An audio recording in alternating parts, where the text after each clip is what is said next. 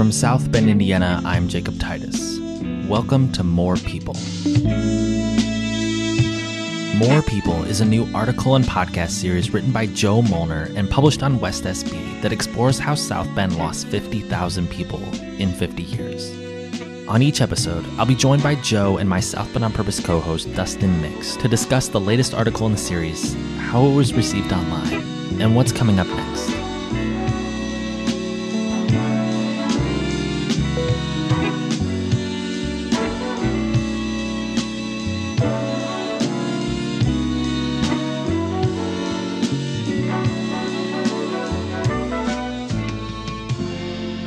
Welcome to episode one of More People, a new limited series podcast from myself, Dustin Mix, and Joe Molnar. If you're not familiar with Joe or Dustin and I, I guess, Dustin and I are the co hosts of South Bend on Purpose, and I publish westsb.com. Joe is new to the podcasting realm here in South Bend. Joe, why don't you tell us a little bit about yourself? Before we get into exactly sure. what more people is. Yeah, so um, I'm a resident of the city. Uh, I was born here. Um, lived basically my whole life here, except moving away to college. Um, came back. Uh, I think it was 2014, um, and I've been here since. Um, I've got two kids, um, so I'm living the dream that way. Um, but I, I have a, a good need to learn more about South Bend. It's it's been a fascination of mine. Um, I'm an employee for the city, so I'm the zoning specialist. Um, so I do I work with development um, and helping people get their projects um, approved and across the finish line. Um, but yeah, that's my story. It's it's pretty simple one. Awesome, and you are a fourth generation. Yeah, fourth generation, resident, right? So my my great grandfather moved here, um, probably turn of the 20th century, um, very early or very late 1800s. Um, and then my grandfather was born here, um, and then my father was, I am, and then I have a daughter and a son. So we have five generations now going. Wow, wow.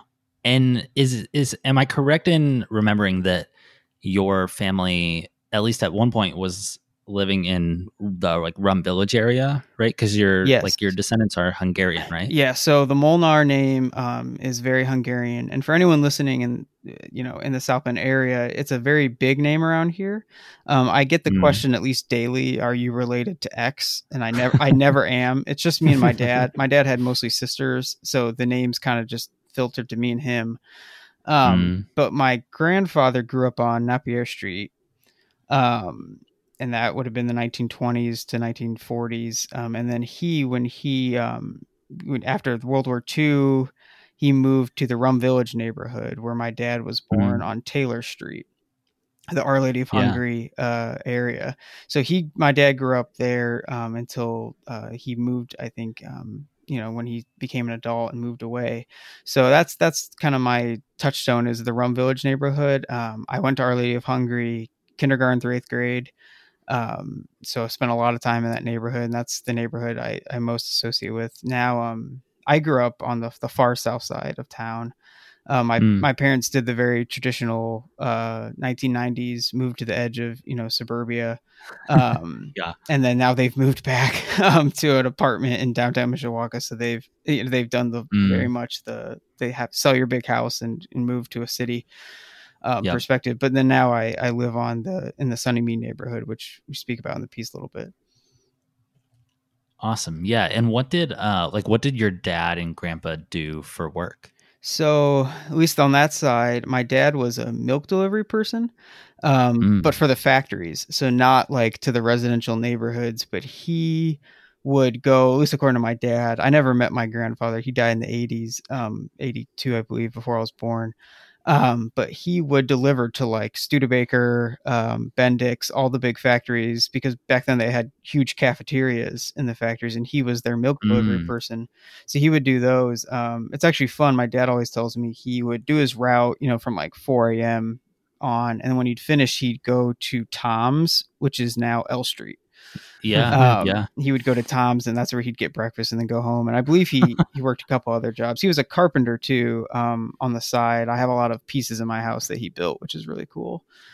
Mm. Um, but yeah, so I, I eat El Street all the time now. And I'm like, oh, okay, it's three generations on this building. That's amazing. Yeah, it's same building, so just slightly different food. Right. And then my dad is Wow. a tool and die maker, uh, still is. Um, he worked actually for Adams Engineering, which Mm. is, was in the Rum Village neighborhood off of either, I think it was off Calvert. Yeah, off Calvert, just a couple blocks um, east of uh, Our Lady of Hungary School. And that's where he uh, did an apprenticeship to become a tool and die maker. Oh, interesting. Cool. Is that kind of in the I'm thinking of like Calvert there, east of Lady of Hungary. There was a so like one of the buildings over there on um, Franklin Street burnt down like a year ago. Yes. Is that kind of in that Well, area over there? I think so. Yeah, no, you're exactly right. That's a little more east than near near the main of Michigan, like main roads. Um, hmm yeah, this was just in between. Yeah, this was right around there. Um, it's I Oh, think it's. I think it's just a boarded up building now, but um, yeah, he worked Okay. for them for ten or fifteen years, and then he's still in Tool and Die, um, but outside of the city. It's kind of my dad the way he talks about it, like because he grew up, he was born in '57, so this is the '70s, you know, and early early '80s, he would have been apprenticing, um, and like tool and die was everywhere in this area. It was a huge Mm. trade. He was in a union. Um, and then now it's, I think it's just a couple companies that are left um, that are small outfits and Right. they're not unionized anymore, even. Mm. How did you end up working for the city, Joe? Or getting interested to work for the city? Um, so I've always, uh, so I, I went to school in Fort Wayne, uh, to the University of St. Francis, um, for political science and history, a double major. I, I always was just interested in history from a very childish level. I actually think, um, I think it, it's a product of living in South Bend. Um, but maybe that's psychoanalysis. I don't know. But I remember being a kid going to Our Lady. And at the time, um, this was before vouchers. And so I, by the time I graduated, I was one of six kids um, who was in our eighth grade class. Um, and the school was like down to like 80, 90 students total. And my Hmm. dad would always tell me these stories. Like when he went to Our Lady, it was like 500 students. And like Mm. if you're in Our Lady, it's a huge building, and it was just was like a ghost. The same with church. Like I was an altar server at church, and like there'd be like 50 people there, maybe. And you know, it's this massive church that you'd you you were always you always see the photos of hundreds and hundreds of people being there, and we would go ride our bikes. Uh, I had a friend who lived off Kemble, um, and I'd stay at his house till my mom could pick me up um, after school, and we'd ride our bikes and we'd go down um, Kemble and then find our way into the old Studebaker buildings off 23, um, and Mm. just like these, I these ruins that I think is Right. was was so commonplace to me, but I realize now that like most people didn't have that childhood. Most people didn't grow up with giant looming factories that were empty and like a stark reminder that the world used to look a lot different.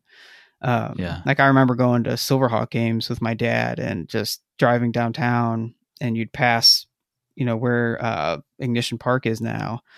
You know, Mm. all these old buildings that are were decrepit, and then you'd go into the stadium, and you'd still have the old, you know, Studebaker '84 looming over you with broken out Right. windows. As it was just, and you know, as a 12 year old, I was probably cared more about baseball, but like I think over time that like nostalgia kind of creeped into me that just the past matters a lot. Um, maybe and maybe more than it would if you know you live in a place where it's, it's only 30 year everything you see is 20 years younger or younger Yeah, for sure. but that's how yeah, so I, um, I was just to say that I I've just so I've uh just started listening to Shortest Way Home for like the first time, really and uh yeah, I I don't know. I need a therapist to figure out why I couldn't couldn't do it before, but didn't you take the Uh, photo I yeah, it's a really weird. That's why I mean we need some professional help to figure out.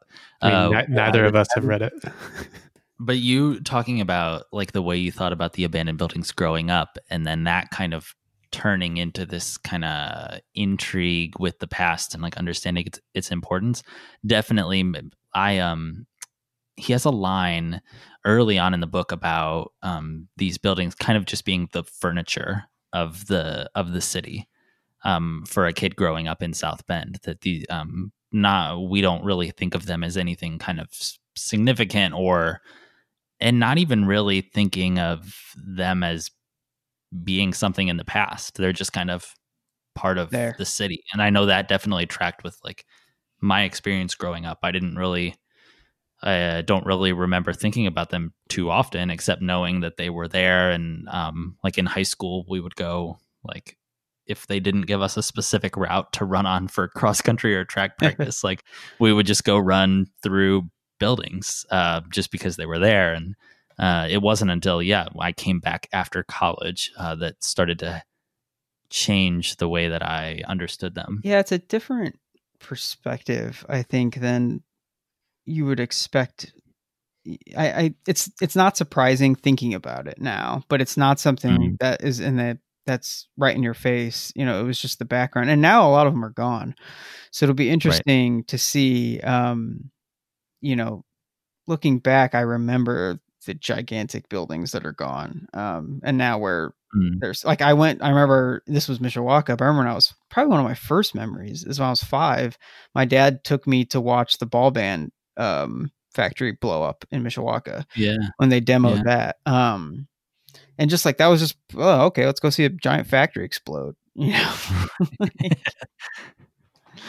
Yeah, my my wife Kristen, uh, she also I believe went to that. Um, but the, it's just the funniest thing because like, yeah, she's not interested in history much at all and doesn't really know anything about this, but she like she remembers that, yeah, it's and that's like kind of her one touch point with like industrial South Bend, Mishawaka. Yeah, and I think, and this kind of gets into the to the topic of the series a little bit is you have, like South Bend's about 180 years old as a Hmm. as a settled place that we would recognize as as a city or at least a town. Um, obviously, generation generations of people here before then. Um, Mhm.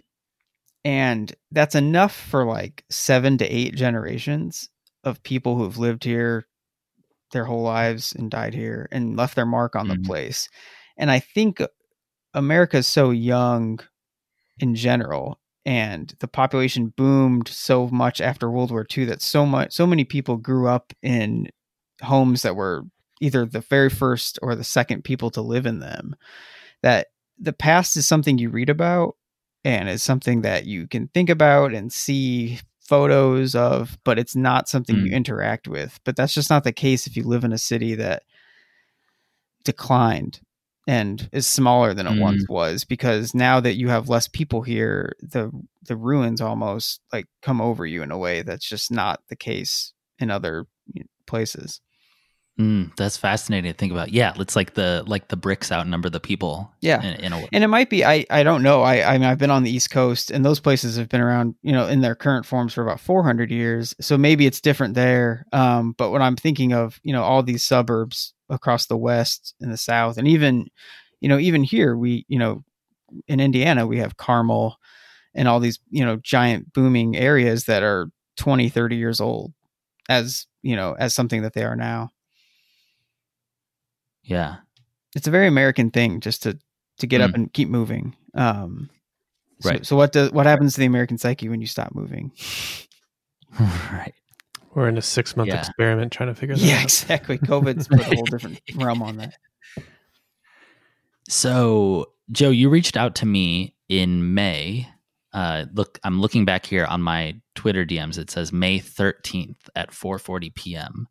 uh, you reached out with this kind of question. If I, in doing um, the daily uh, This Day in South Bend podcast, if I had come across any articles from the 70s and 80s talking about the census, um, which those were decades when we lost a ton of people and um, I think you were wondering like, are there articles that kind of point to how the city dealt with this massive loss of population? And uh, particularly with the census coming up right now, that the census is going on, it's ending uh, fairly soon, maybe sooner than uh, it should. And Yes, fill out your um, census. Yes. Yeah. PSA, stop right now, fill out the census. yeah, the link is on uh, It's on the article. website. Yeah. on the yeah on the article so and uh, i responded that i haven't come across any of those things but i would be really interested uh, for you to uh, chase them down and uh, that kind of started this conversation about you uh, writing this series, which now is called More People uh, on uh, West SB, which um, we've kind of tagged as a series about how South Bend lost 50,000 people in 50 years.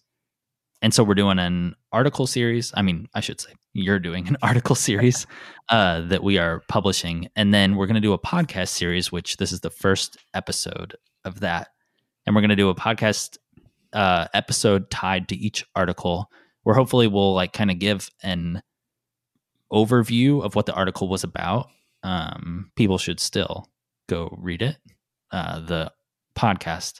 Probably not a substitution for you going to read the article. They're complimentary. Uh, yeah, complimentary, and then kind of have a discussion about uh, some of the questions that came up um, for Dustin and I as we read it, and also some of the things that came up in the response to the article going out. Because we're recording this now, uh, almost a week after the last article came out, and so we've had time to see all the Facebook comments and the tweets, and uh, fascinating to say the least. Tell us a little bit about, in your kind of mind, where did this thinking about these things start, and when did you start to think about um, sure. kind of them being put out into the world as they are now? Well, I've probably been collecting research and thinking about this for a couple years. Um, not at all rigorously, just um, through my day to day like experience. I um, I've just always been interested in the census and how mm. many people live in South Bend. I don't know why. It's just been a thing I for the last three or four years I've been focusing on. Um, on Twitter and on Facebook, I'll write about it occasionally. How you know South Bend's density is dropped and all all these other type of topics. So it's always been the back of my mind um, I'd be remiss to say I, I have a coworker who's named um, Michael DeVita, who is a brilliant thinker when it comes to some mm. of this stuff. And him and I, you know, at lunch and other times in the office, will especially if we're working on a project in a neighborhood that need, you know, that has lost a lot of population, we'll talk about these uh, issues. And especially with the census coming up this year, it's been more and more on my mind. Um, but the first time I think I ever really thought about writing about it was when you know your podcast was coming out and it was talking about all these different um, stories uh, that were happening and i wondered like well what were people doing when like in the 70s we lost 15000 people in a decade like mm-hmm. what were i i imagined it would be a story like you'd you'd see about it all the time and um, you know like you said i reached out to you and you were gracious enough to give me access to you know newspapers.com which has the mm. backlog of all the tribune articles so i uh, part of it was just curiosity too like okay what what what that was the prime drive is what were people actually saying about this? Like what were the mayors doing in 1974 to combat this? And right. i think what shocked me is it wasn't actually that big of a story. Like when every mm-hmm. every 10 years you know when the census would come out there'd be like not even the dire headlines i was expecting. It was just like south bend loses people and there'd be like a right. quote from the mayor explaining why it wasn't that bad and then and actually and we can get into it more when we talk about the article like they weren't wrong always when they were saying that because it was and this is something i've really learned over the course of researching it it, it wasn't the type of decline you were expecting where it was people actually leaving um yeah but i thought there'd be all this like commotion and the newspaper would have all you know i thought there'd be the people freaking out about schools losing kids and all this stuff and it, just isn't right. really there you really have to dig for it to find it um partly because it was happening all over across the country so even new york mm-hmm. city lost population in the 70s and 80s um basically every city in the country lost population unless it was a huge um, city that really delved into gobbling up its suburbs or was a west coast city like a phoenix or la that was deliberately like 600 square miles which mm. you can say that's not really a city when it's 600 square miles um, so I, it it probably was pushed across as something that was okay because it was happening everywhere Right. Yeah, that's interesting. Yeah, I I picture and kind of hoped there would be that headline that's like 10,000 flee the city. Yeah. Something And like, I- like it, it feels like that, at least in the history that I've been taught and that's kind of been passed down, that feels kind of commensurate with that. And it feels like we're kind of owed that, that there was that sort of urgency Yeah. and uh, I thought concern. I thought it would have been a concern, um, or at least a, a major topic of the time. Like, oh my gosh, Studebaker closed, and now thousands of people are leaving. Like, you think you'd put those two together, and it would have written Right. itself over and over, but it really didn't. Um, especially like you said, when you're told, you know, by your parents and sometimes even older generations what the city used to look like. It's like, well, when it was in the process of not looking like that, what were people saying? And they they were kind of quiet Yeah. about it. So, so tell me this, Joe. So fast forward 50 years, like, why is it something we should care about now?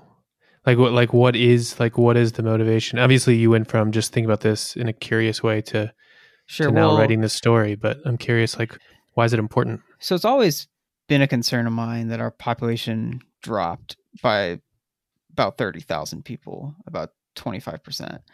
Um, one, I, I- it's almost a visceral like reaction to it. You think most people would care. Um, but I think from a purely, there's two ways to look at it. From a purely economic standpoint, it's pretty bad. Um, and we can talk about the article a little bit now, if, if that's good with you guys because it, Absolutely. it kind of gets Yeah. into two different. So, what I found out, and I owe um, a planner named Jason Segedy this insight. Um, he's the one who I first realized, and this happened in Akron. The majority of the decline in population during the 60s, 70s, and 80s was not from houses going vacant, not from houses, you know, being torn down and there's just no one in houses.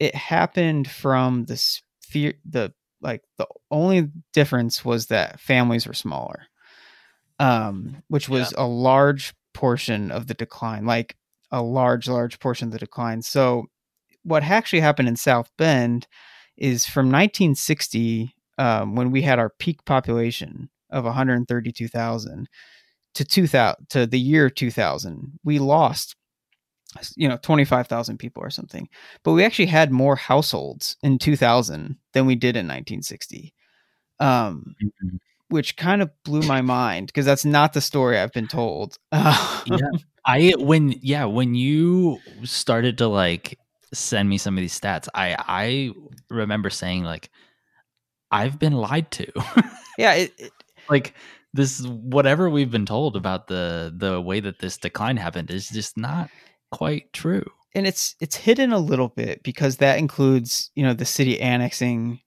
territory Yeah. and building new neighborhoods. Wow. So okay, we built a neighborhood on the south side with 100 homes and we lost you know 50 homes on the west side or whatever it was at the time but it's still net gain.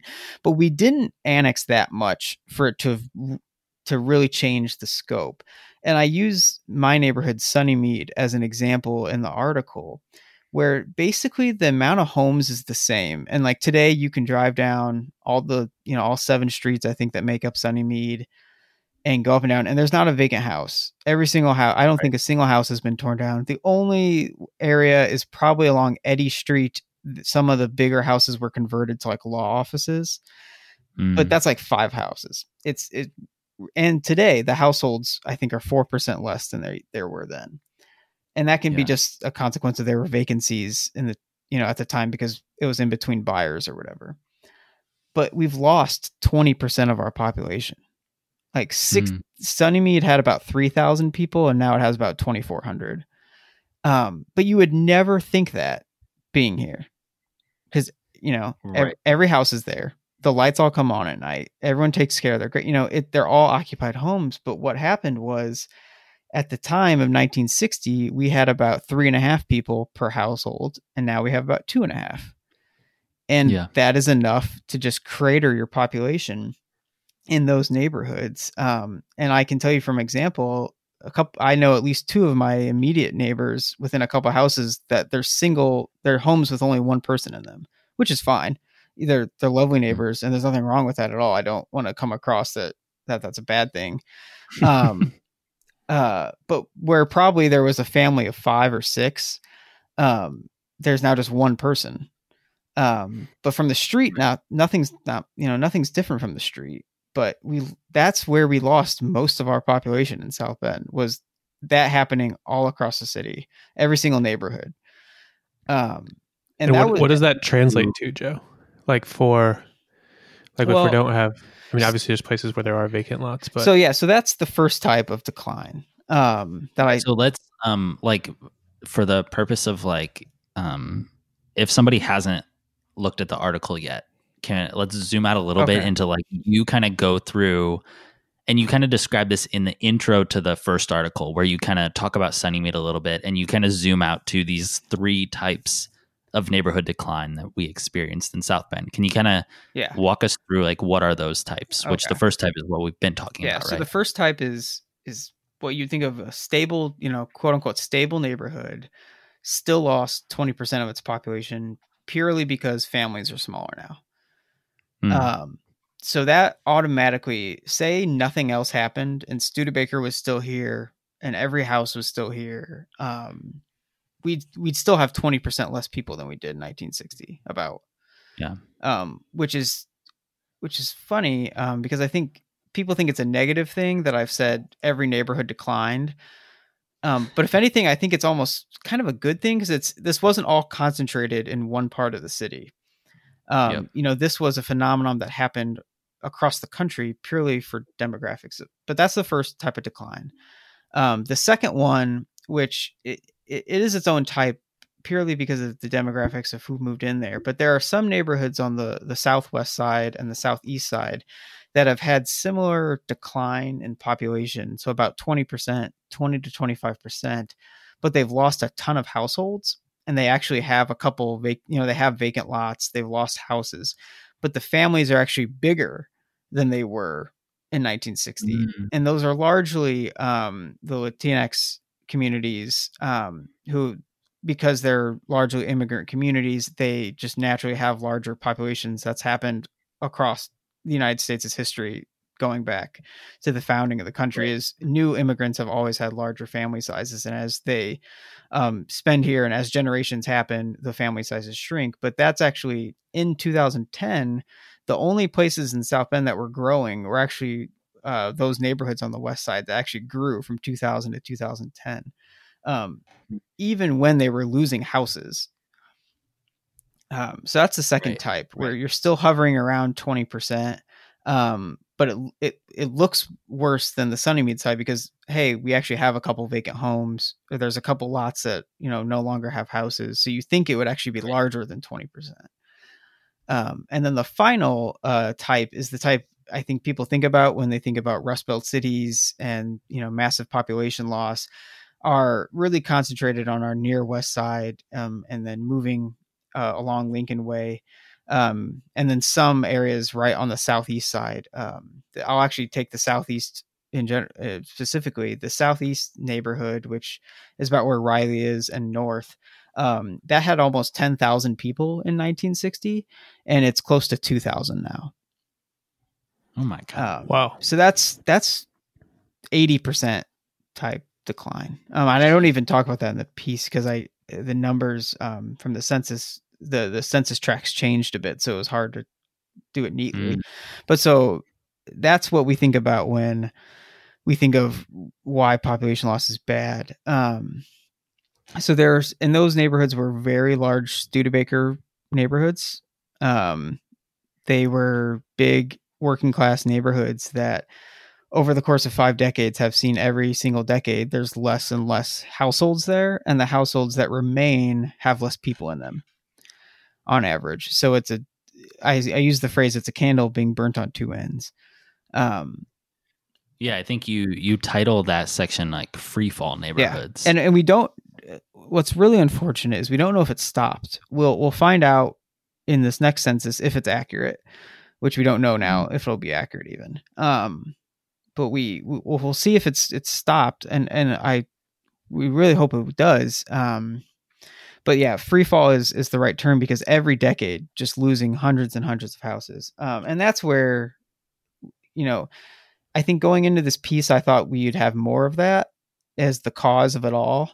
Um, mm. but it, it really was. If we just had those neighborhoods, um, the population loss would be only about six or seven thousand. But because it's that six or seven thousand that is pure loss, like there are just less homes available to even live in now. Um, and then you add to that all the other neighborhoods we talked about where decline happened because of demographics. Um, that's how you get to the 25% number. Right. And so, can you talk a little bit about the scale here of the loss? Like, we've talked a little bit about zooming in on like Sunnymede and, and like the 20% loss and um, the Southeast neighborhood. But in the title for the intro, we kind of titled it How South Bend Lost 50,000 People in 50 Years. And I know that's one thing that we knew we would get questions about. And sure enough, we did this 50,000 number because what kind of the received uh, wisdom is that we went from 130,000 people to 100,000 now. And yeah. so, can you explain where this 50,000 number comes from? Yeah, so uh, you're exactly right. I think the number people have in their head is about 30,000, which is right. Um, that we've lost officially from 1960 to 2010. But what that number actually doesn't totally encapsulate is that includes all the areas from 1960 to 2010 that we've annexed. So the city hmm. has since 1960 annexed large portions of the south side um, near the fairgrounds um, Lafayette Falls neighborhood. It's also done a lot of annexations in the north, the far, far northwest. So German mm-hmm. Township out past the airport subdivisions that are now right. in the city limits. Um, so those are pure gain from the city perspective since 1960 because they didn't exist before. So if you look mm. at the city limits um, as it stood in 1960, and you just look at those areas and you don't count the areas we've added since then and you see how many people they lost it's about 47,000 people.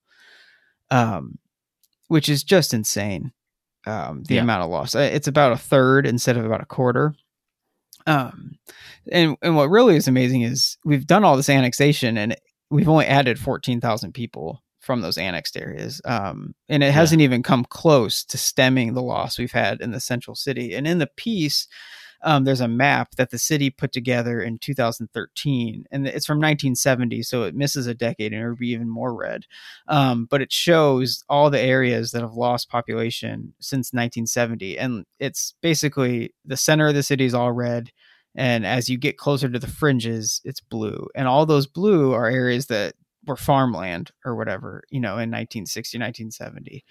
Um, so that's where we get the 50,000 number is from purely if the city wouldn't have annexed anything, it would only have a population of about 85,000 today in the same geographic limit that it used to have 132. Something you can sense when you are in the core part of the city, though. Yeah, and it's even and now that I know, it's almost I can tell in Sunnymede um, because it's like you'd see photos of of all South Bend neighborhoods from you know this time right after the World War. I've seen photos of Sunnymede, and there's kids everywhere. Um, you know that just every house had kids, um, mm. and so I can imagine. You know, my my block, I have two kids, um, and there's a there's a you know Sunnymede actually is probably one of the neighborhoods that has more families than average because their house their their houses, not all in apartments, and it's still you know the vast majority of houses don't have children, and you, you don't see those neighbors very often, so it it still feels kind of empty. Um, now and now that I know it, I think it's almost reinforced upon itself. Right. And yeah. I and I think I, yeah, I don't also and I want to and someone in my neighborhood actually asked me about this and they said, well, it's just children. And specifically speaking about the Sunnymede part, like if it's just children, does it really affect the city? And I, I have a couple responses to that. Um, well, one, children are people, and children are good for cities. Um, children are the next I mean, generation, literally. money to run the schools. Yes. Uh, for these children who are people. Are, I mean, are, you both were also at one time children. Exactly. That's like, well, you know, and I cities are are becoming a and this is a larger critique of cities especially the east coast cities they're coming a place where you can't even have children because it's so hmm. expensive mm. so for one we don't want to be a place like that where you want to be a place where anyone can live family single person older you know elderly couple we you want a, a place where anyone can want to live because that makes the most dynamic and most interesting city to live in Hmm. Two, we build a school system based off that 1960 population of children. So regardless hmm. of if um, it really affects the income because you know they weren't generating they are still were going to those schools and the people were still invested in those schools um, that are no longer there and, and we've seen you know school closures happen locally of course and this is part of the reason um, but then third is it, it's also not just kids because like i said i have neighbors who just have one person living in the house you know and where it would always at least have been two adults back in 1960 and earlier. Um, and that's two adults participating in the civic life of the city where you only have one now. Um, not even just from purely going out and having a job and participating in the labor market, but just, you know, going and being a part of the city, having ideas, talking to neighbors, you know, if you cut that, even if only a few of those houses where it's mostly okay, you can call it children, but now if you actually factor in, oh well, there's also a lot of people, just one person living there where there used to be five that's a huge effect on the neighborhood. Um, and I, again, I don't criticize anyone who wants to own a home by themselves. That's purely fine. Where the city, I think, had issues is it didn't do anything to make it so more people could live in Sunnymede. Yeah. Yeah. Yeah, and I think one thing we talked about too with this, because um, you had told me that you had got this response a little bit about, well, is it is it just kids, and then why is that a big deal? it also kind of shows this um, accepted belief that the kids leave. Exactly. And um, that the kids don't become adults and then in this person's mind count uh, in the, you know, the official yeah. population. Yeah, it's it's it's all it's a very funny response because it's like, well, you need people to have your uh, your city 50 years from now and, and where are you going to get them if you if you're writing off not having children in neighborhoods anymore you know, right. I, I don't, I just don't subscribe to that train of thought. So it is, it is interesting. Is it's almost a default. Well, they all grew up and they left, um, and that's okay. Um, it was that's the mindset, and I, I think what one piece of information I came across during the research of it was even in 1970, um, Jack Colwell, who's still around writing great articles, um, he noted that the population from 20 to 34 in the city um, declined from 1960 to 1970. So it was already then in the 60s hmm. happening where, and I, I speak about this in the article with hypotheticals where kids they went off to Vietnam and they never came back, um, either you know because they were tragically mm-hmm. lost over there, or they just when they moved back they didn't move back to the city. Um, they got jobs and left the area you know, it, it if you can't retain the people that grew up here, how are you going to attract people to come here? yeah, that's a yeah, that's a good point. I mean, yeah, I think uh, people who've listened to Dustin and I talk enough know that we're not um, super bullish on the like we're gonna convince people to uh, convince like masses of people to relocate. At least um, not from South California. They've never been here before. yeah, yeah, definitely not from California.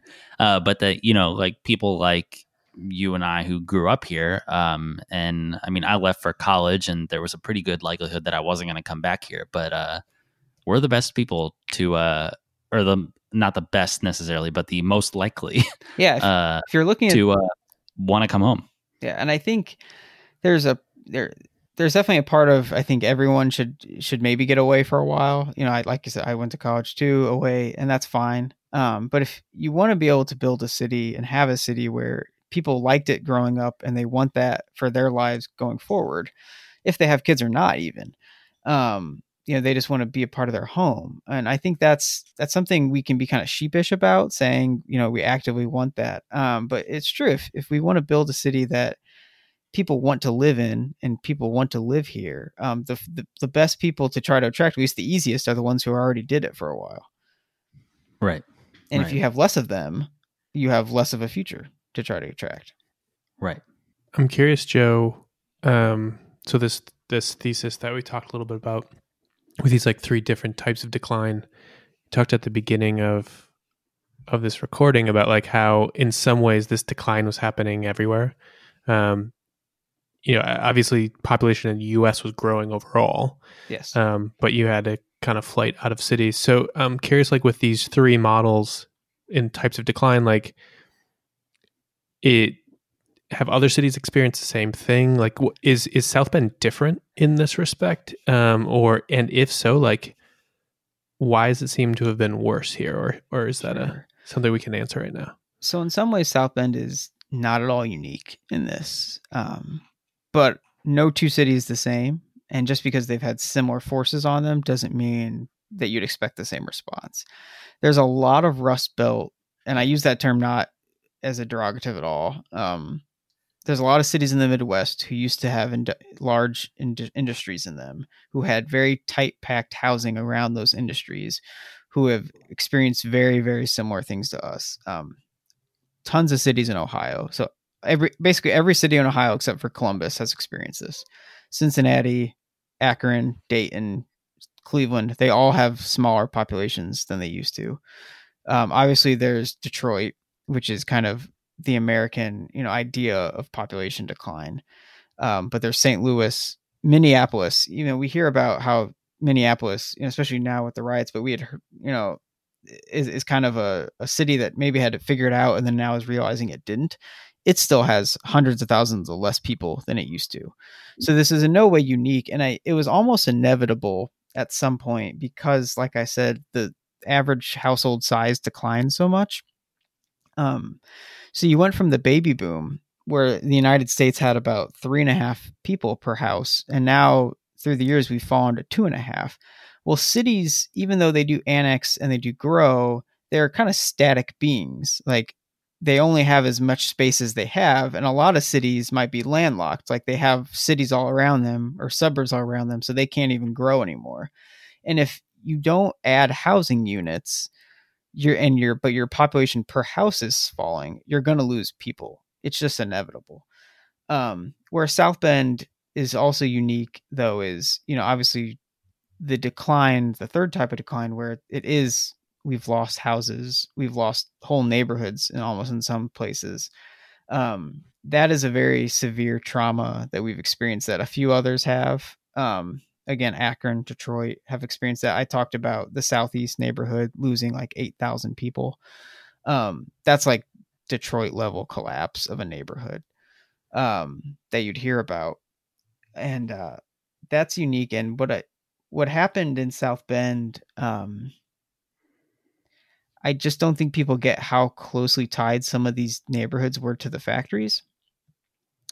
Um, and when the factories left, there was the neighborhood really lost its center, and all while this was happening, so the jobs were slowly disappearing, and then the what people wanted out of a neighborhood changed. You know, people wanted ranches starting in the 70s. They wanted land. So they wanted to be, you know, they want they didn't want a tiny city lot. They wanted a lot of space for Mm. their kids to run around. Um, they wanted a two stall garage that's attached. And because South Bend had grew up in the 19, you know, in the teens and the 20s, we just didn't have that housing stock available. So even if people liked their neighborhood and wanted to stay, they were lured to the suburbs of even St. Joe County. St. Joe County today has more people than it ever has before in its history. But it's it is when I, not when like, I heard that stat, I was that was very like- interesting. It's hard to like believe like, every this time is the boom time of St. Joe County. If you want to think like, so it's not. It's and We're gonna have I- to do another podcast called "More People." it's just Boomtown, Boomtown, St. Joe County. um, yeah, the that's one thing I think we got some pushback on the article was, oh well, the jobs left, and in some way that's very true, especially those, like I said, those West Side neighborhoods that that were very tied to factories. That's very true. The jobs left, but I. The, even if the jobs were still there, even if those factories were still humming, there's a very good chance a lot of those neighborhoods still would have lost a lot of people for two reasons. One was the housing stock just wasn't what people wanted anymore and two there are a lot of racial side effects and racial systemic racist policies that hurt these neighborhoods that made disinvestment in these neighborhoods possible so that even if someone Mm. wanted to keep up the neighborhood they didn't have the financial resources to do so Hmm. um but it's not like when Studebaker closed and all these and Bendix shrank and South Bend Toy closed. Again, it's not that people fled St. Joe County. Sure, some people did. I I'm sure there were a lot of responses to the article saying, "Yeah, I moved to Arizona or I moved to Florida," because people move, and that just happens everywhere. Right. Um, but St. Joe County has more people than it did at the height of Studebaker. Uh, you know, Mishawaka right now has more people than it's ever had before in its history. So it, it's not necessary that this had to happen to South Bend um, because Studebaker closed. There is a world that exists um, where Studebaker closed and all this still happened, but policies and cultural norms didn't shift so much, and South Bend still has 150,000 people or has 150,000 people. Yeah. Can you can you map Joe just real quickly so people can get an idea? I I don't know if you have these numbers off the tip of your head, but you know a lot of this is based on census data, um, which we talked about. Fill out your census so we can keep doing things like this. Um, but in terms of like decades, so like 60s to like the 60s, the 70s, 80s, like was this like a linear, just like it kept dropping, okay. or you mentioned like some decades were different than others? Okay, so this is and this is so I guess this will be kind of a sneak peek to the next article we're talking about. But there's actually there's two very different types of decline that South Bend has experienced. Um, when you look at the whole big picture, the night from 1960 to 1990, the city lost about 30,000 people. That's you know we we were down to I think about 105,000 in 1990. Yeah, so in 1990, the city had fallen to 105,000 people. Um, but something very interesting happened in the 90s. We actually gained population. So from 1960 to 1990, the decline was 100% because the population per household fell from 3.24 to 2.5. So where a house on average had three people and a little more, now was to two and a half people. Um, but we had more households than ever before in 1990. And then in 2000, something crazy happened, and we gained about 700 households. Um, a lot of that was annexation on the south side, and our population per household actually rose a tiny, tiny bit for the first time, probably in the city's history.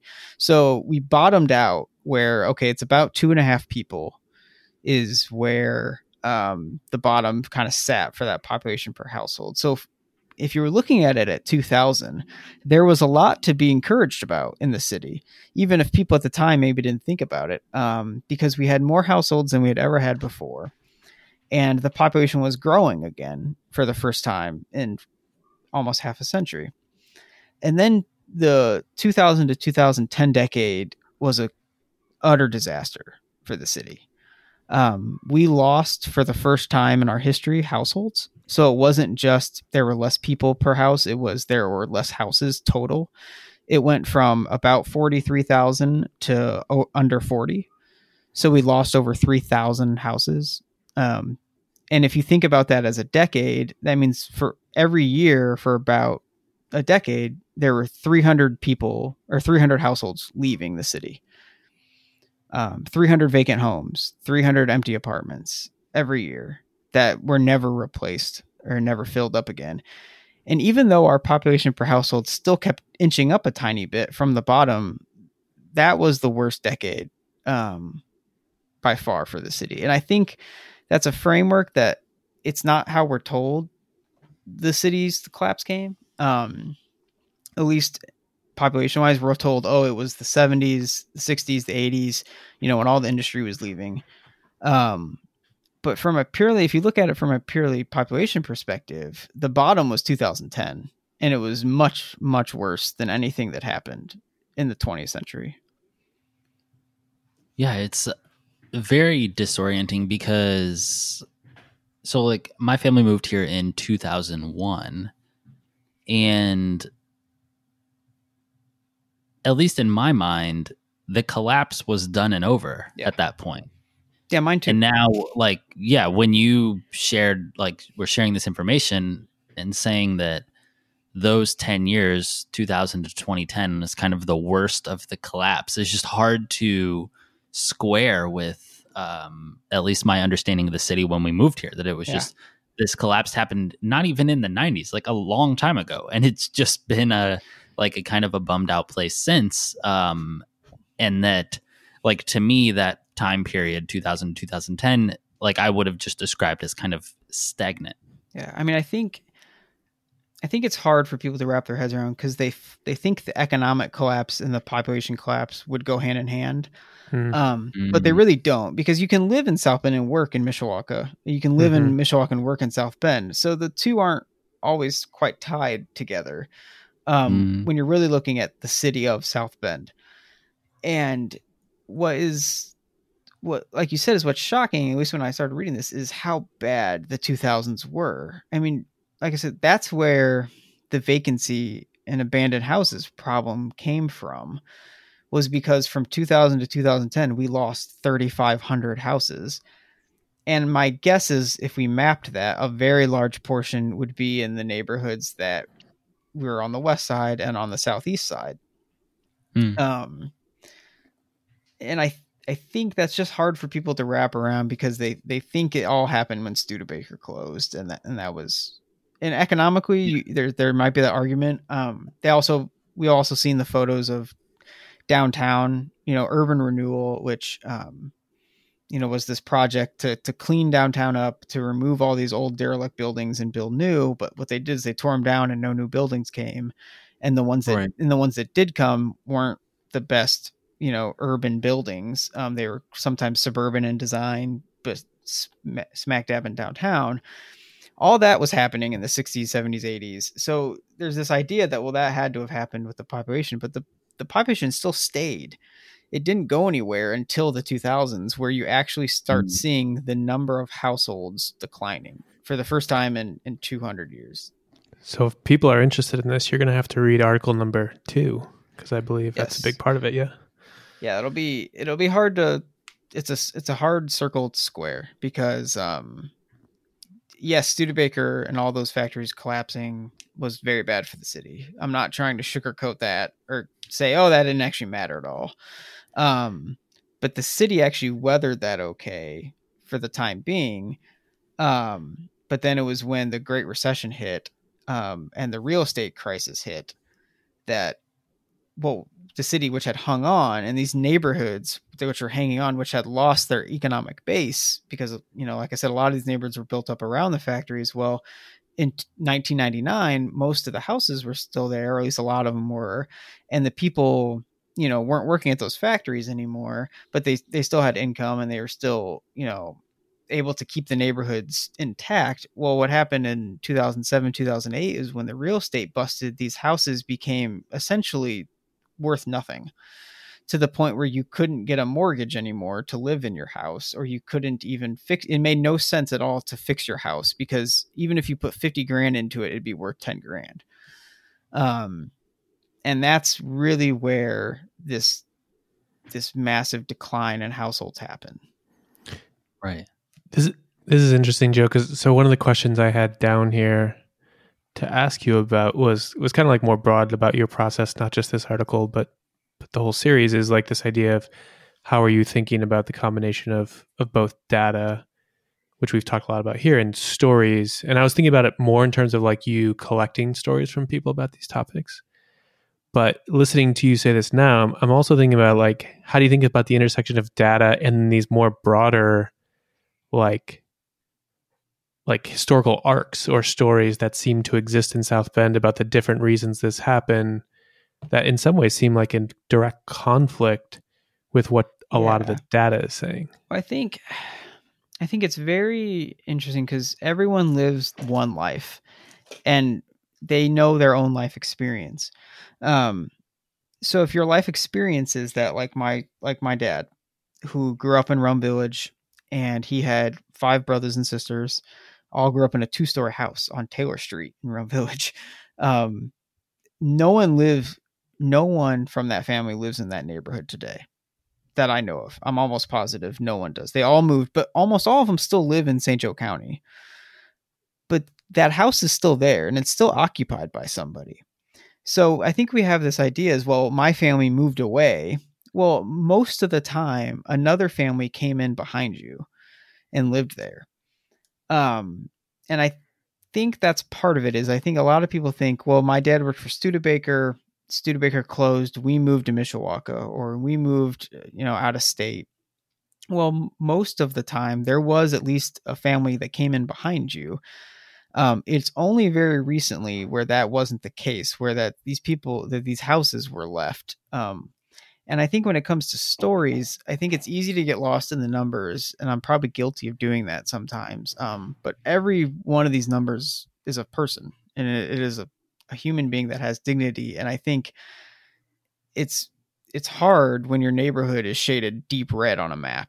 Um, and when there's a lot of history, and, and one thing we haven't really talked about is the racial aspects of this. You know, South Bend, like every city in the country in the 1930s, was redlined. Um, you know, I the map will probably be up on one of the articles at some point that you can look at the.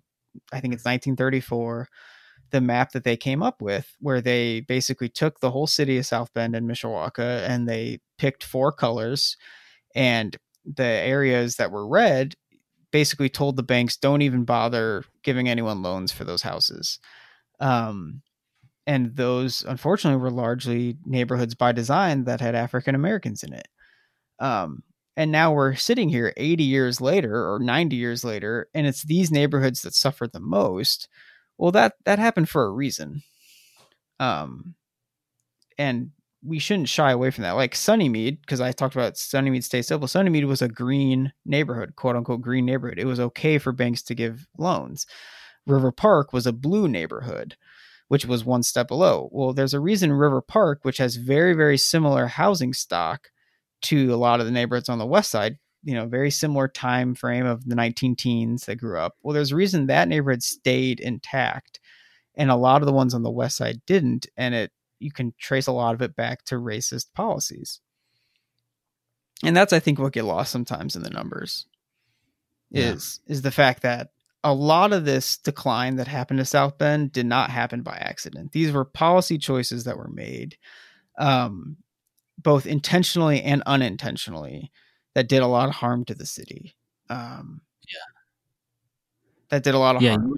You, you were talking about Dustin was talking about kind of how do you kind of square some of like the data with the stories or how do you think about like those playing together and it brought to mind some of the responses to the article and you know a lot that were kind of some of the um, things that were to be expected but i remembered this one comment that i wanted to read um, that i found to be an interesting one because it was someone who was clearly trying to like hear what you were saying and see that you had you were looking at like numbers and data and drawing conclusions from that, but it, trying to square that with their own experience. So this was John Campbell on Facebook.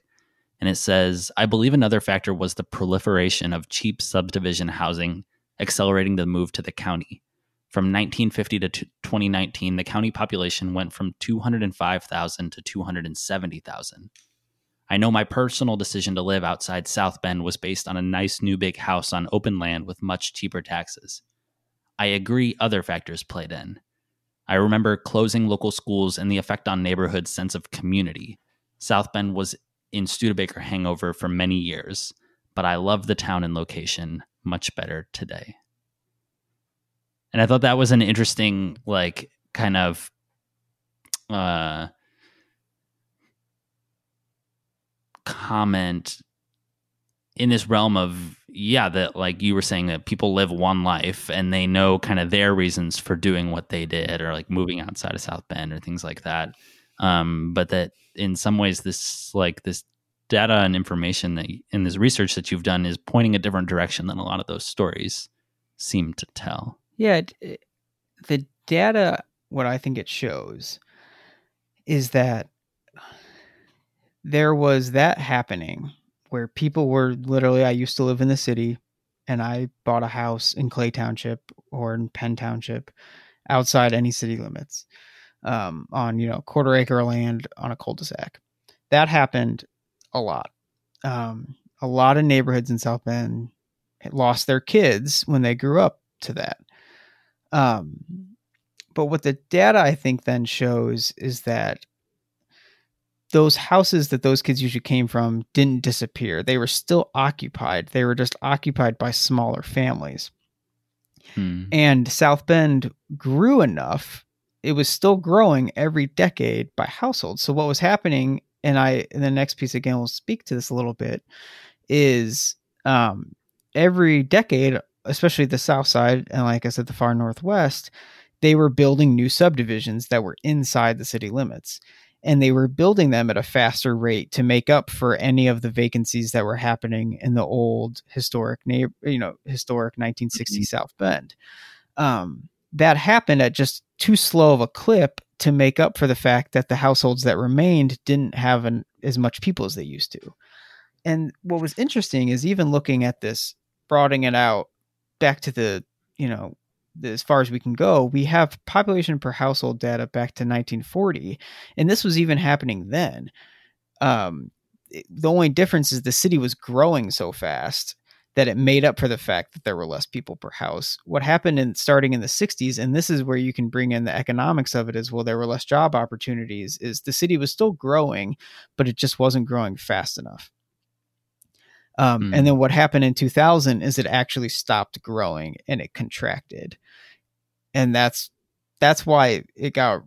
That's why when we talk about these neighborhoods and and we can see these houses that we can look at aerials today of like you can look at satellite pictures of neighborhoods in 1998, and yeah, there were a couple vacant houses, but then you go to today and it's like half the neighborhood's gone. And that really right. happened in the last 20 years, not in the last 60 years. But it right. but it is true that so say if if South Bend would have done what Fort Wayne did, which has a Dustin, you talked about did this happen anywhere else? Well, Fort Wayne did contract for one decade. But what they did is they kept annexing and annexing and annexing to the fact that Fort Wayne doesn't have an equivalent to Granger or Mishawaka. It's just all Fort Wayne. Basically, all of a large, large chunk of Allen County is Fort Wayne mm. city limits. Um, and that so their Granger is in their city limits. Um, they didn't have a Mishawaka to compete with either, so they basically kept as they grew outward, they just galloped up. I've been told part of the reason that happened in in Fort Wayne and not here, and I don't know if this is 100% true, but it, it, smells true, is that the soil type is different in Fort Wayne in Allen County, and it's much harder to get a permit for a septic and a well because the soil just they leak into each other too frequently. So it was hmm. this the health departments only allowed them to be on city water and city sewer and once wow. they once neighborhoods agreed to go to city water and city sewer they couldn't refuse annexation um, so today, Fort Wayne should be an at, article or an episode itself. Yeah. so today, you know, Fort Wayne sits at like 250,000 people, where I think mm. in 1960 it only had like 160, so it was much closer to South Bend. Um, and obviously they, Allen County in general has done better economically than St. Joe County.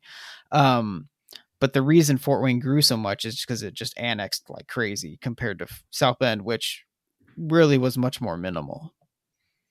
Hmm. Interesting. You know, South Bend never went really north of Notre Dame. You know, all the neighborhoods in Clay Township, um, which is in the South Bend School District, which is the interesting part. Um, but they're not in the city limits, so they're not counted as city population, even though they're very much they have South Bend addresses. This is a comment we get a lot. Um, when when elections come up is people get frustrated when they can't vote for mayor or they can't vote for city council but they say they have they live in south bend because they have a south bend address because mm. they don't live in the city limits. They only have a South Bend address because that's the closest post office. Hmm. Yeah, I grew up in Lydick and we had a South Bend address, but um, we were definitely like, we were maybe like three quarters of a mile or like a mile outside of the city limits. Yeah. But yeah, it, it, it was, uh, yeah, always very good. And I think if on paper, if South Bend said, had taken a different tact and had really annexed those, you know, aggressively, and um, mm-hmm. back then it was easier to do. In the 60s and 70s, it was easier for cities per state law to do it. Now there's a lot of restrictions on it. Um, the the on the ground, um, the on the ground housing wouldn't look that much different, but we'd have like 120,000 people in the city, and it would look a lot better on paper but is that really what matters? I don't know. I don't think from a from one standpoint you'd have more taxpayers, you'd have a larger base, but at the same time, a lot of those housing units are really spread out and built in a way that they don't sometimes pay for even the road that they sit on. Um, so it it's a double edged sword annexations. Yeah. So we put out both of these, the intro and the first article last week, one on Monday and then one on Thursday. And at least from my standpoint, it was a bit of a whirlwind of a week with because they both got a a fairly large response. Um, just a outrageous amount of people uh, yeah. reading them, and more than uh, we thought for sure. Yeah, yeah. I mean, way more than we thought. Um, it's definitely like pushing some buttons for people, uh, good and bad. Mm-hmm. Um, so I guess my first question with like the response to it is like, what was um, it was there something that was the most surprising about the response to it, aside from the fact that it was just yeah a lot. Well, I think yeah the the one it, it was shared so much and so many people read it have read it and it's only a week old um was probably the number one uh purely and i think that kind of leads into the second thing is how passionate people are about it. Um yeah. and i think i this is a good point for me to say too i i'm not trying to criticize anybody through these pieces. Um city leaders made decisions you know in the 60s 70s 80s that that were responsible for some of this collapse but hindsight is 2020 and i don't know if i would have done anything differently. Um, than them if i would have given me a choice i don't know if i would would not move from the city in 1960 you know i don't i don't want to criticize anyone's personal decisions for their lives and their families um, and i think sometimes people get a little cagey about that um, yep. and i just want to put that out there that everyone has reasons for what they did. The only thing I won't defend are, you know, obviously the racial structures that disinvested a lot of our, you know, African American neighborhoods that right that's we still are living with today and and those people still are.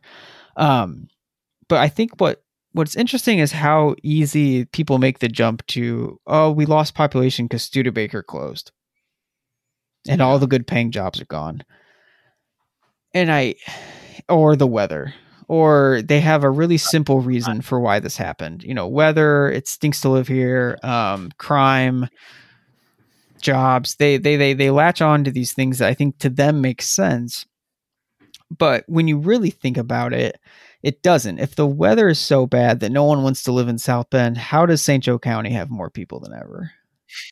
Because the weather's the same in Granger as it is in South Bend, and the weather's the same in Mishawaka as in South Bend or if yeah. you know if the economy yes does play a very big role in it especially in city finances when you know you have businesses going out of business and those property taxes are leaving but the st joe and we'll hear it all the time from people who really push a regional perspective um, the st joe st joseph county how you know employment market is the same for someone living in mishawaka or south bend you know we have we have basically one um, labor economy between St. Joe County and even kind of bleeding into Elkhart now. The two have, have kind of merged into one where I have a lot of people I know who work in Elkhart or, you know, live in Elkhart and work here.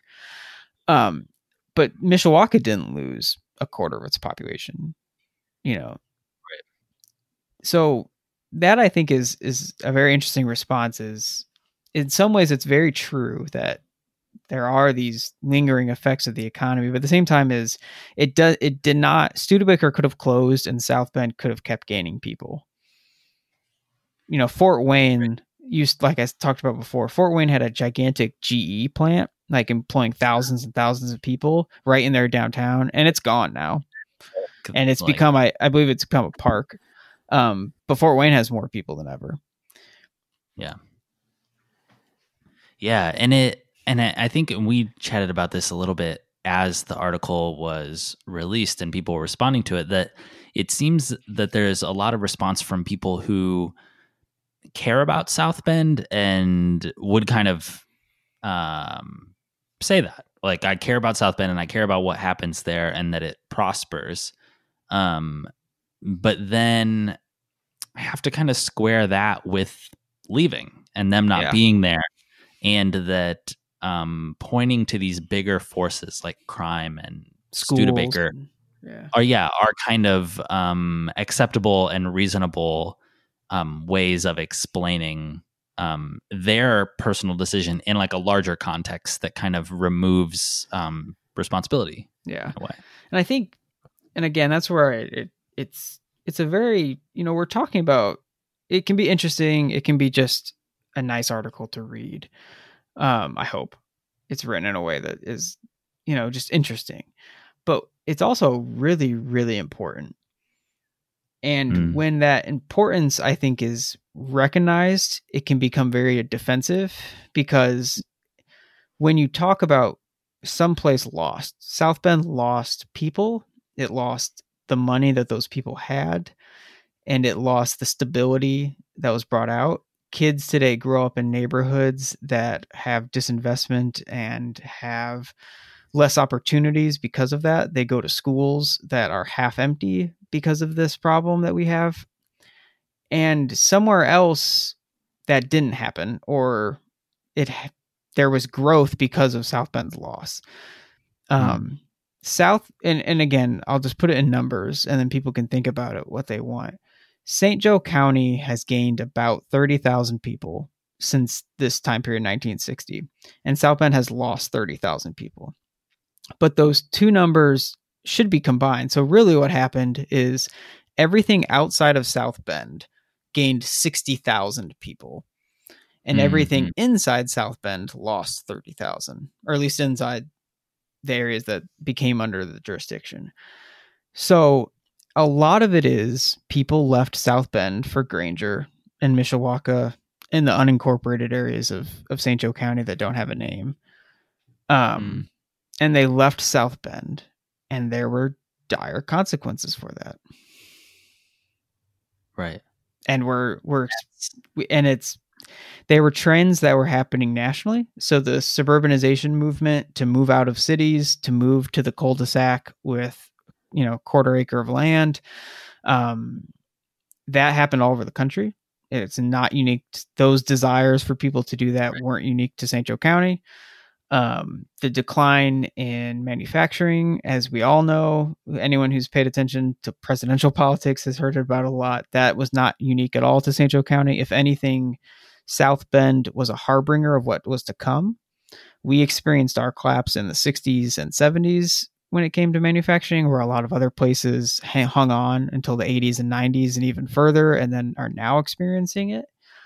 Mm. Um, and it's all it's these South Bend was up against these titanic forces of primarily two things: suburbanization and deindustrialization, and there were going to be losers to those forces. Um, and South Bend came out on that end that lost. Um, like I said, it by 2000 though it looked like we had weathered it. Um, but it it might have been papered over, and then when we had our first real collect, you know, the Great Recession hit, the housing crisis hit, and houses really lost value. These houses that were just hanging on as you know 40 50 60 70,000 dollar houses became where you couldn't pay someone to to own them um Right. That's when it we really had to face what happened and that's when we lost another 6,000 people and 3,000 households um something I'm thinking about now as you as you talk, Joe, is you know this idea of you know how it affects an individual differently in some ways, or how the forces work on an individual are very different than how it works on a city.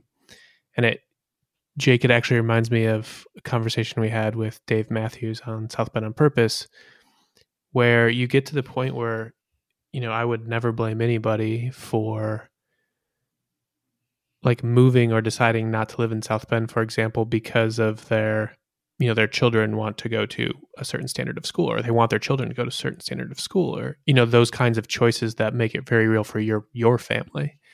Um, but then you get that kind of collective active collective action problem where if nobody does it, you know, uh, it spirals out of control. And I remember Dave talked about this in terms of kind of real estate development, but basically like you need some irrational people you know some people who who make decisions to stay in the face of it not necessarily being the most logical on an individual basis. Um, and it actually reminds me of how part of this conversation started today, where you're talking about the kids, right? So, like the idea of people like you, Jake, and you, Joe, deciding to stay on for some reasons which are not quote unquote logical, right? Like for some reasons that are not easy to capture with a calculus of where am I going to make the most money or where are the best schools or where are the property taxes the lowest. Um, but more ha- that has to do with, you know, central theme to, I think, West SB and Jake's work and what we try to do with South on Purpose, which is like the idea of community um, and these other forces that happen within a city when you have some density. So it's just interesting to me thinking about that difference in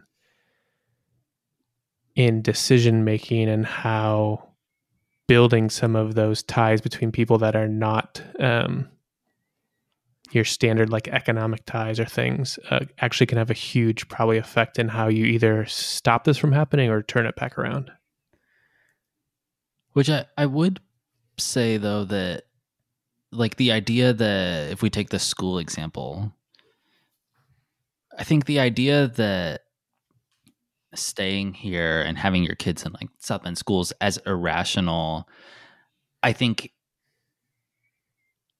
is just um, kind of a result of the way we approach life kind of as individual Americans in the first place. Mm-hmm. And that that's not necessarily I don't know that it has to be irrational. Yeah, I, I guess thing that like it actually could be really rational that we're like, well, if I do this, that person does this too. And like then we build sure.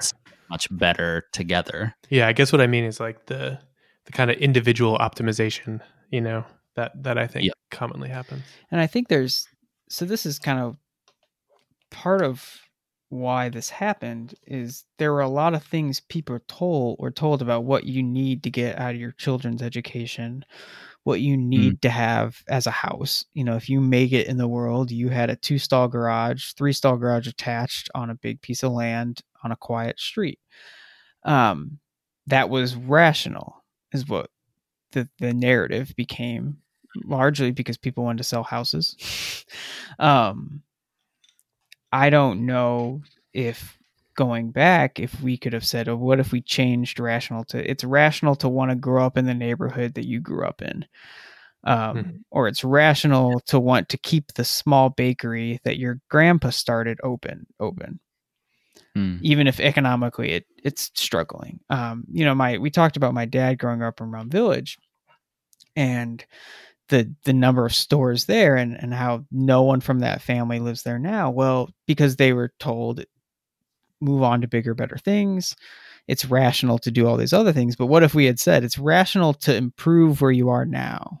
To, to take mm-hmm. that two bedroom home and add on to the back and um, you know build a basement with a you know and keep building on it which is what happened in a lot of throughout history in a lot of other cities um, but because south bend and all these other cities in the united states came of a time in the 1960s and 1970s where for post-war and there was just all this new energy and people wanted to get out of the cities and start fresh um, it it became like you said rational to leave when you can make the argument it was the most irrational thing for people to do. Um, because i think st joe county would be a better place today for everybody in it if south bend had not lost 30,000 people. Mm-hmm. I think we'd have more stores that were interesting. I think we'd have more interesting restaurants. I think it'd be a safer place to live. Um, what happens in a lot of these communities is so we talked about crime was the reason people wanted to leave. Well, the more people when they leave, there's less people watching the street and there's less people walking around just doing day to day activities. So crime is available um, to happen. And so it almost becomes a self fulfilling prophecy at that point. Right. Yeah, and I definitely think this idea of there being um, a possibility in the past of, of being a different kind of rational, I think is really interesting, and I think instructive today, like how we think mm-hmm. about going about life today, and and how we think about moving forward from this. I think that was like the thing that was the most interesting to me when I moved back is that I didn't really want to move back. It didn't seem rational, but uh, it was like um, once I was here, what was rational started to be uh, evaluated on like a different set of uh, qualifications. Um, and being where I grew up, uh, like you were saying, like that turned out to have a lot of value to me and um, become really important. And yeah, suddenly doing those sorts of things is uh, perfectly rational and uh, probably exactly what I should be doing. Um, that is not what I kind of grew up understanding. No, though. and I it's not a it's just not an American idea yet, but that doesn't mean it can't become one one day. Um, I think it'll be very interesting moving forward. We are seeing for the first time ever America's overall population growth is really really slowing.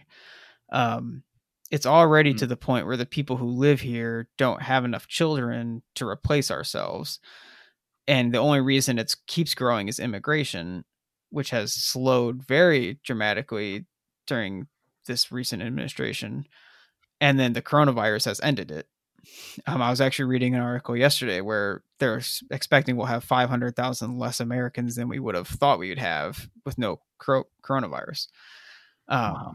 because of people having deciding to have less children deaths increasing obviously um, so it it'll be very interesting when the country faces this problem that the city had to face for half a century.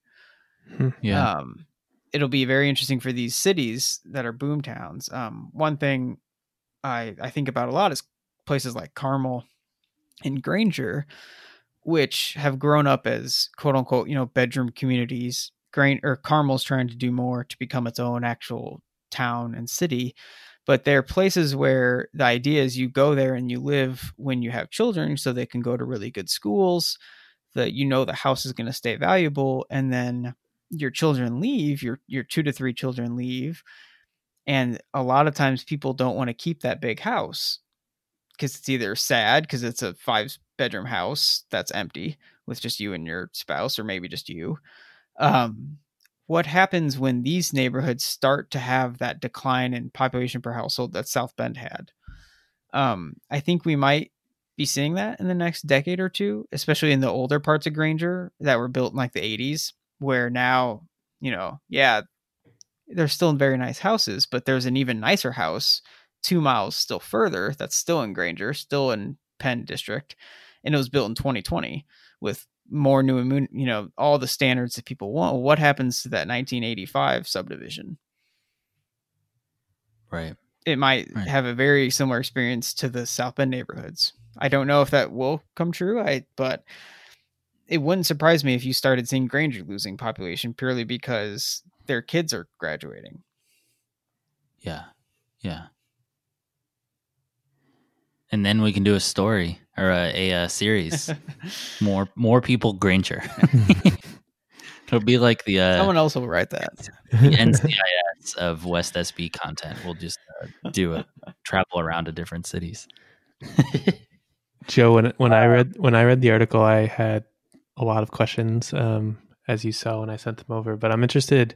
Obviously, we have more articles coming out where we're going to explore a lot of these lines of thinking that I think we touched on today. But I'm curious, like just coming out of writing this first article, like what was the biggest thing on your mind in terms of kind of unanswered questions um, after kind of swallowing what you had to say in this first first edition here well i try i try to be humble about it because i don't know if i have the right i'm not i don't for one i don't know if i'm always telling the right story you know i didn't live through the 1960s and even if you did you don't always know if you're getting it all so it's it's kind of daunting trying to tell the story of why 50,000 people essentially don't exist that should exist in a place.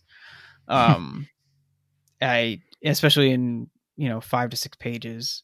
So there's there's that is it's it's a humbleness that I could be getting some of this wrong, and I think there's been some good critique um, of it. Um, the other worry or, or question I have is, you know, is there anything the city could have done differently to stop this?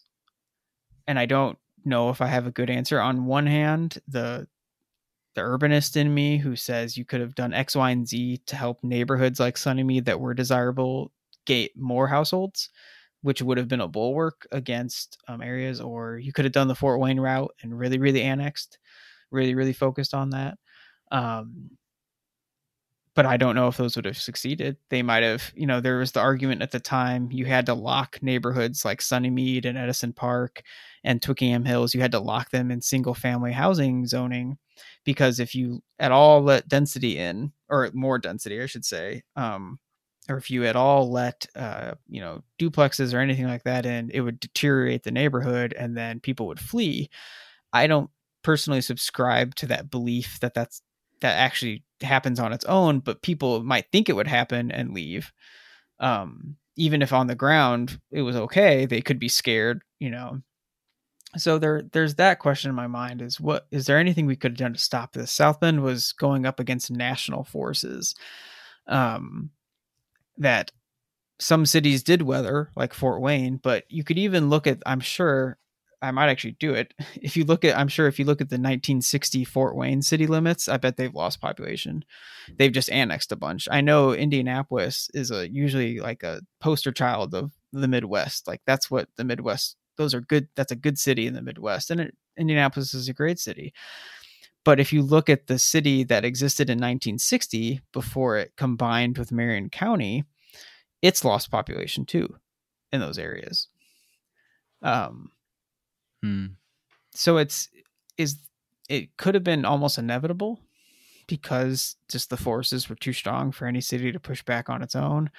Um, but that's what I'm that's what I think about when I write this is it's history now and we can look at it and we can try to figure out why it happened and, and hope to do better in the future and be more equitable in the future with growth. Um, but is there anything they could have been doing then? Um, and we talked at the very beginning we thought there'd be these headlines stating these dire consequences. Well, there wasn't. And I actually found a quote from a city engineer in the 1970s when the 1970 census came out and they lost 7,000 people. And they actually said, they, they told the census, you're wrong. You didn't count everybody because look, we have more, we have more water taps than we did in 1960. Um, so they they literally told the census they wanted i think they actually got like a revision upwards um, hmm. it wasn't enough to make up for it but because in their minds and they were correct they had more houses than they did in 1960 on their city water and they knew that and they thought that'd be enough but from 1960 to 1970 each family shrunk so there was probably maybe nothing they could have done to stop that. And they thought they were doing the right thing at the time. And they thought they had data showing they were growing. And in one sense, they were growing, but just not in the total count. Kind of makes me long for a simpler time when you can just say, "Oh, we have more water taps. We have more people." and it's, you know, it's interesting if if we, I've thought about this. If we, if the census would have been decided to instead be a total count of all the people, it would have been a just a total count of all households. So, you know, all entities that live together. Mm. South Bend would look fine. It would look really bad from 2000 to 2010 and we'd all be freaking out. But from 1960 to 2000, it kept going up at a slower pace than before, but we'd be fine. But we don't report the census that way for logical reasons that like we said, children are people, and if there's two spouses in a in a house, that matters. You know, or there are two people in a house compared to one, that matters, and both people count. um, but you right. could see a world where you just count households. We are dangerously close to children are people being the title of this episode.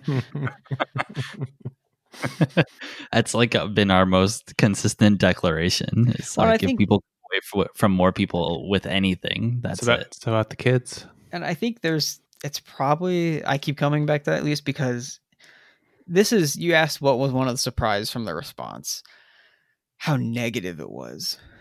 Um, and not negative towards the piece, but just like, oh yeah, of course this happened because South Bend sucks. And mm-hmm. I wanted to be like, if you read the article, it's actually like 80% of the population loss was purely because kid people have less kids than they used to or don't have any kids at all when you know and um and it's like so that's not really South Bend's fault. That's kind of happened all over the country that we have smaller households. So if anything, the piece kind of pushes back that it was as bad as it was. Um, Right. Which and maybe I could have written it in a way that framed that. I I still think the fact that Sunnymede lost 600 people is a net negative, but it's it's not a complete disaster. Um, and I think it was just kind of surprising how like so many people were eager to like list all these reasons for why South Bend declined in population when I don't think a lot of them really factored into it at all. Right. Right. Yeah, for sure. And it was always I mean, people who weren't in the city, which was Absolutely. it's people from I know like you know I got personal feedback, and anyone who lived in the city I think was just really interested in it, and then you know I got the comment like, oh, I understand this a bit more now, like why the numbers were so big, you know, Right. And I think you know a lot of people. I posted it on my own neighborhood group, and I think it was a it ranged from interesting to oh that's that's kind of sad that we used to have a lot more you know people in this neighborhood. I didn't know that. Um, but then if if from someone who lives in outside the city, it's like a, it was an opportunity to really trash it, which I kind of feel bad about that I've started a, a product that has let people vent their frustrations, but I think that's probably a consequence of of it being read widely. Yeah, it's definitely a consequence of it being read widely. I like yeah, when whenever I put out a piece that's like not read super widely, it's it's all positive. uh, as soon as it starts to creep outside city limits, it starts to get a little wild. and I think I, I think it, it probably just should be said. I love this city, like probably too much. um, I I just I love living here. I love the people who live here who've decided to stay here. Um, I think South Bend has a lot of positives for it and and negatives. I don't want to sugarcoat something. We we have a lot of challenges. Um, we've seen those pulled out the last two years that were always there, but now they're they've come to the forefront, which is a net good, I think. Um, but I'll be the first one to say, like, I'm raising my children here. I have no regrets about that. I think they're going to live a very good childhood here, um, and a better childhood than they would in maybe some different type of neighborhood outside the city. Um, so it's it's not at all written to trash South Bend. Um, Yeah. to understand South I think- Bend. Yep. And I think that the people, yeah, people who care about the city and people who live in the city uh understand that and read it and and can yeah, appreciate that. All right. I think that is a good note for us to end on here. Unless Dustin, did you have any other questions? No, I think started with the kids, ended on the kids. That's it. Kids. It's about the kids. All right. Well, we are this. If you're listening to this, it will be either on this Thursday, which will be August 6th, or after. Our tentative idea is then um, a week after that, we will have an article, but we are not really into holding ourselves to dates like that. around Yeah, I'm trying really So- hard, but I have to write it, and I have a day job which I do, you know, eight to five, and then children and everything else. So it, it it might be, it might not make that Thursday down, but that's the goal. Yep. And if you're listening to this, it's a good chance that you've um, maybe listened to an episode of South Bend on Purpose before, or you follow the website. And so hopefully you've gotten accustomed to the lack of time structure. So, um, you know, we're going to, we are committed that we are going to keep going with this series. And uh, that's, uh, that's what we can promise right now. Yeah, it's cool to ch- to chat with you about this, Joe. I'm I'm glad you're doing it, and I'm glad we get the the chance to talk about it. Um, sounds like there's a lot more to explore as as these other supplemental uh, editions come out. Yeah, thanks. Thanks to you guys. I think um, this is a medium I have no experience in, um, so it's it's interesting to get the get the kind of the idea out across different platforms. So All right.